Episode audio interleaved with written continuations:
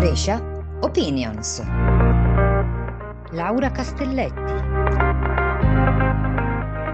Finalmente ci siamo. Brescia e Bergamo, capitale italiana della cultura 2023, siamo partiti. Nelle scorse settimane le nostre due città, attraverso il voto dei consigli comunali, hanno firmato una convenzione che ora, anche dal punto di vista formale, lega le due città. Il passaggio successivo è stata la presentazione attraverso una conferenza stampa dei nostri compagni di viaggio, gli esperti che ci aiuteranno a preparare il dossier da presentare entro gennaio 2022 al Ministero italiano della cultura. Quattro donne, due uomini di Bocconi, un centro di ricerca, un laboratorio di progettazione culturale di lunga e significativa esperienza che ci accompagneranno lungo il percorso della progettazione partecipata. Quindi due città diventano una capitale per crescere insieme. Questo è l'obiettivo. Brescia e Bergamo, oltre a essersi scelte, mettono insieme i loro straordinari patrimoni, le esperienze, i valori, la creatività, la voglia di innovare, di affrontare insieme le sfide che avremo davanti. Crescere insieme, immaginare insieme il futuro sarà il cuore del nostro dossier. Non sarà lo slogan, quello lo troveranno certamente migliore e più efficace i comunicatori, ma è il senso della progettualità del prossimo anno. Cosa conterrà il dossier? Non lo sappiamo, lo scopriremo solo progettando e sarà progettazione partecipata. Sarà il dossier di tutti, conterrà il disegno scaturito dai tanti tavoli di ascolto e di coprogettazione tra le due città e il territorio, perché andremo ad accendere riflessioni e progetti culturali oltre le mura di Brescia e di Bergamo nei nostri territori provinciali. La capitale del della cultura, lo ribadisco ancora, avrà un solo simbolo, il logo che la rappresenta e rappresenta tutti. La cultura deve unire le città, la capitale e coinvolgere ogni energia creativa sui territori. Ora stiamo già provando ad accorciare le distanze tra noi con un entusiasmante progetto di ciclovia Brescia e Bergamo con tappe capaci di sorprenderci tra arte, paesaggio e natura. Insomma, iniziamo pedalando all'aria aperta, guardando nella direzione del turismo lento e sostenibile.